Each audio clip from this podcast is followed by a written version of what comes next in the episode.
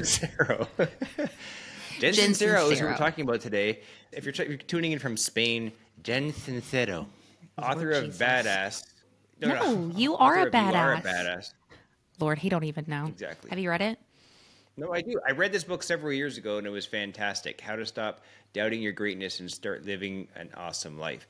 And this is a best-selling book. It is it is a wonderful book. And then we just realized recently that she released this book at the age of 43. So mm-hmm. anything done after the age of 40 is part of this show. Do you feel like you're a badass? I feel like I'm an undercover badass. What does that mean? I don't know what that means. They look like they know what the hell they're doing, but under the under the you know under the sheets or under the radar, they're like, I don't know what I'm doing, but I need to appear like I know what I'm doing. That's So I appear like a badass, but I, I don't know what I'm doing. Do we? Does any of us know what the hell we're doing? So this is the thing. When you read that book, was it like, oh, I'm a badass, or was it her humanness of saying that she didn't really know what she was doing either, and that she just pulled herself up by the bootstraps and inspired you?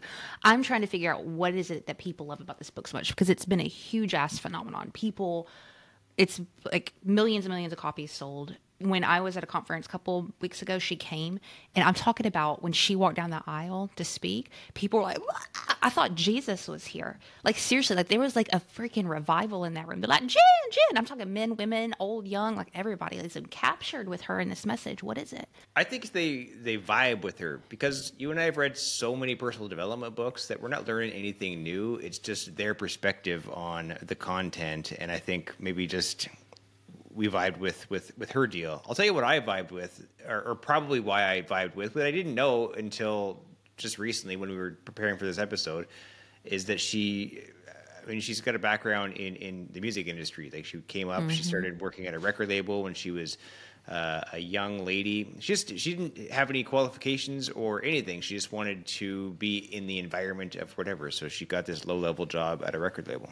Yeah, it was in a band, and then found herself in a, I think, a garage at the age of forty something, doing the music thing and freelancing, and broke AF.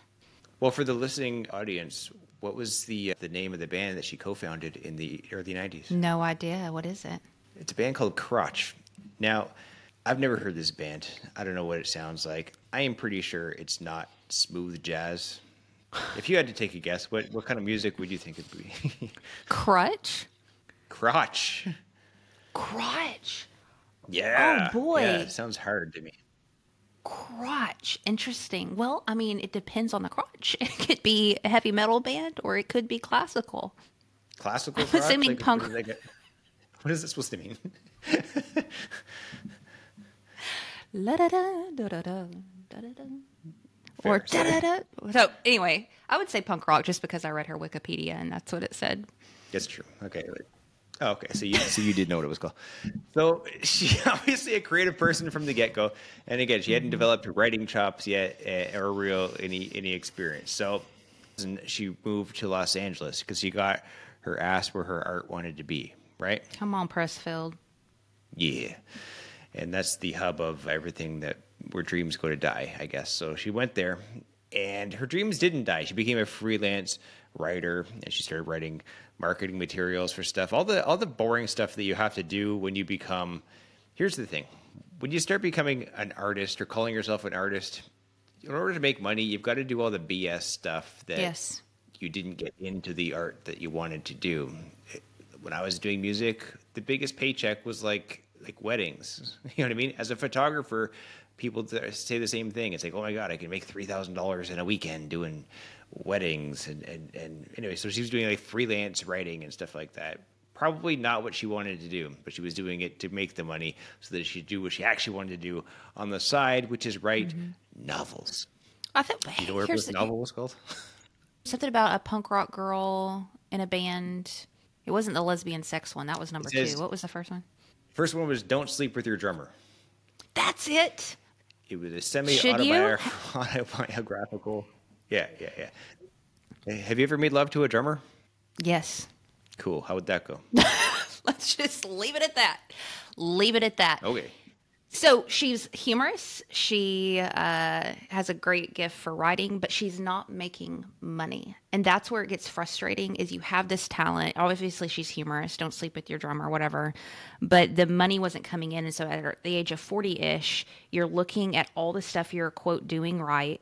She's following the steps. She's trying, and yet she's broke and completely unhappy. And she called herself a loser, which is debatable because my therapist self wants to cry and say that's not true but I feel that so, and I think this is why people love her so much. Is she wasn't 25 feeling this way and then found success and got 30 under 30, right? She's at the point in her life where you should have your, or you feel like you should have your shit figured out, and she didn't. You know, crappy freelance jobs. She said she was making like two dollars an hour with the grind and the work put together. Nothing's really popped for her. Her band Crotch, which I have no idea. Like, why wouldn't Crotch work out? I have no idea none of it's popping for him, man. So at this point, is it like, is it just not in the cards for me, or what do you do? And well, here's our show. Well, the strange thing is about this whole situation is like, sure, we've never heard of either of these books, like your first two books, but like the first one was almost optioned for TV development, and the second one, The Straight Girl's Guide to Sleeping with Your chicks or sleeping with chicks. Simon and schuster like it's a big publishing house right? And it was a national bestseller but like but she still felt like a failure after these two successes? Is that what you're telling me? Well i was really talking about before then. This was a little bit i don't know about the sleeping with the drummer book how that did. I know it was before the lesbian book.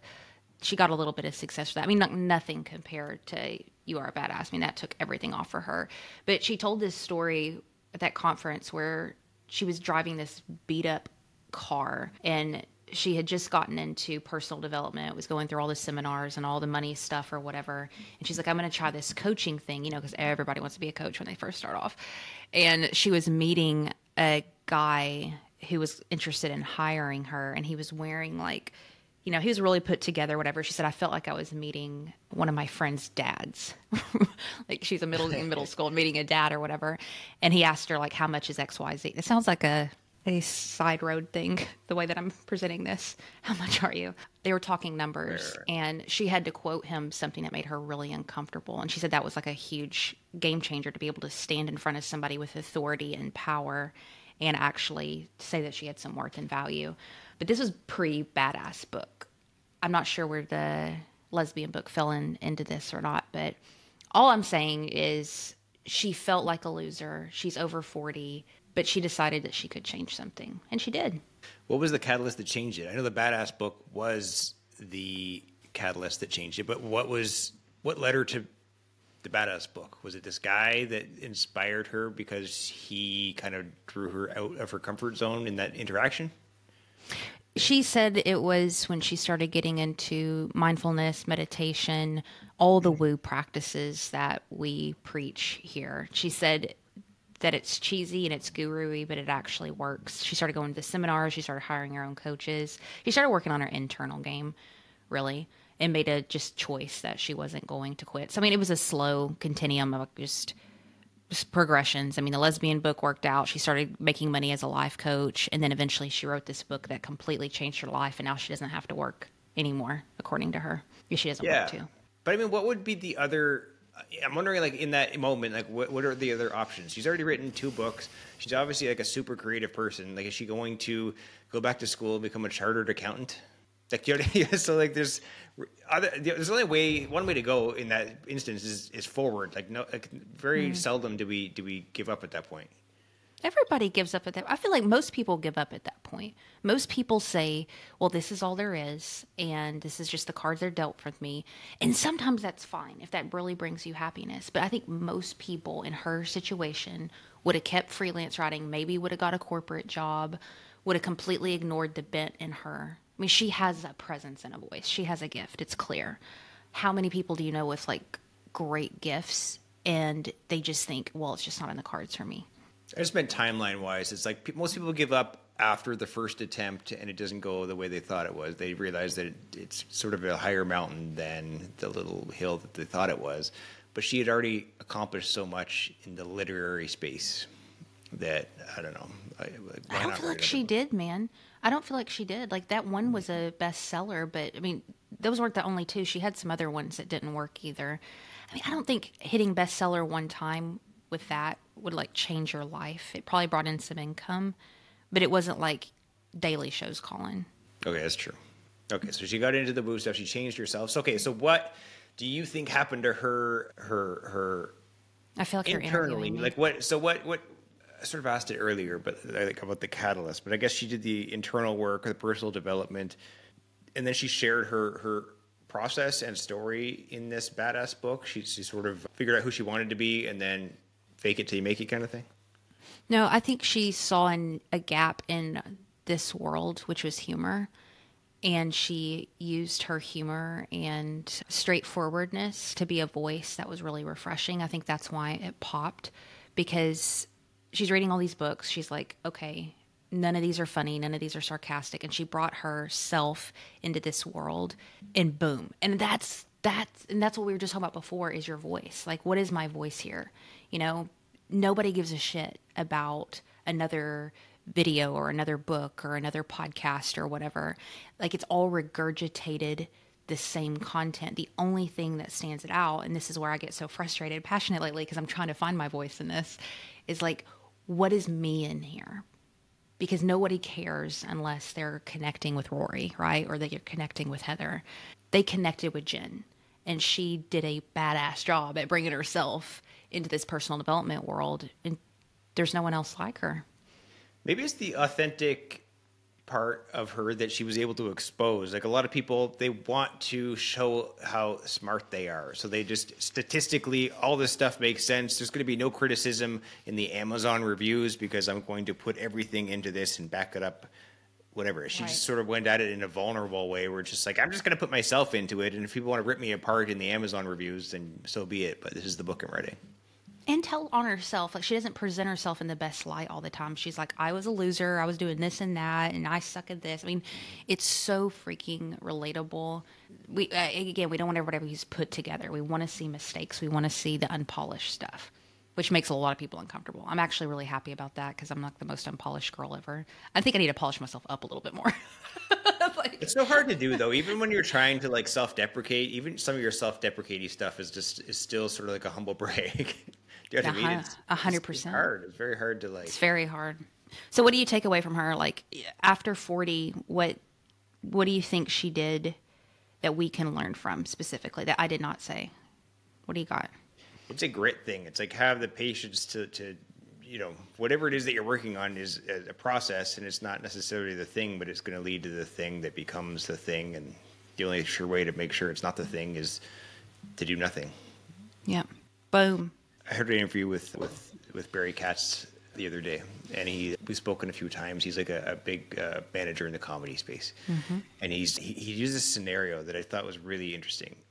he was talking to a, an amateur comedian who, who just couldn't necessarily get to the next level, and we couldn't figure out what mental blocks or what blocks were happening. And the punchline is it turned out to be grit. But the example he used was let's just say you take the you know three gigantic comedians right now. You got Joe Rogan, Bert Kreischer, Amy Schumer. What if they took your exact material and you're all on the same level at this point? Okay, you're all amateurs. But let's just say they took your exact material, and do you think that they could use that and create what they've created with your material? And the answer in the punchline is probably right because they have this extra gear, this extra something that just that allows them to grow to the next level, then whatever that is is stopping you is is, is something that, that they have. You know what I mean? It's not necessarily what you create. You're as talented as anybody else, but it's like this this extra thing. So what is that and what's holding you back? I think I get romantic over the work and think this is my work and this has to work as opposed to this work isn't as attached to me as it probably should be and I should adjust it and pivot and test and try things because I think this one version is like the full essence of Heather versus just the idea may have been Heather, the inspiration, but it's okay to take different formats. So these people who are grinding, they're constantly shifting, adjusting, changing, testing, and there's like not a lot of attachment to it. Us beginner folks who are well, we're not beginner, we've been doing it for a long time. Us who are in the beginning stages of seeing the fruits of our labor, let me put it that way. You know, I think we're too precious. I, know I've been. Yeah, but I see. So we were talking about this before the show. We should really.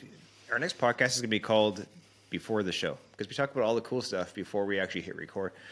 Um, that's the reason we do this is so we can just catch up real quick and throw some good stuff. We're in. recording those conversations because we always refer back to them. And these, anyway, the point is, but that's I think whatever grit that is is is you. You just told me you were like you're you're testing things and you're trying a new format with this other thing, and it's it's like people don't do that. They sort of just keep going with the whatever it is that that they're going to.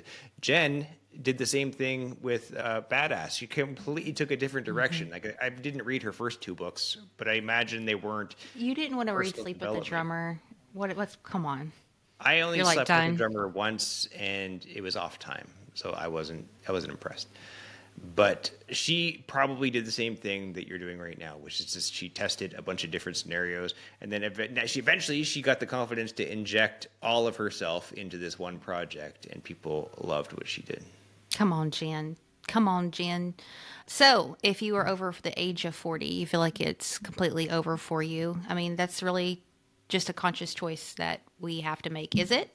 Or could this be a new beginning for us and actually something we could leverage? Because we think about it, her being that underdog 40 year old is, I think, what so many people loved about her. And if she would have done this work 20 years before, would it have had the impact? I don't know. So maybe being over 40 is actually a huge ass advantage if we have the courage to lean all the way into it. Jen, we love you.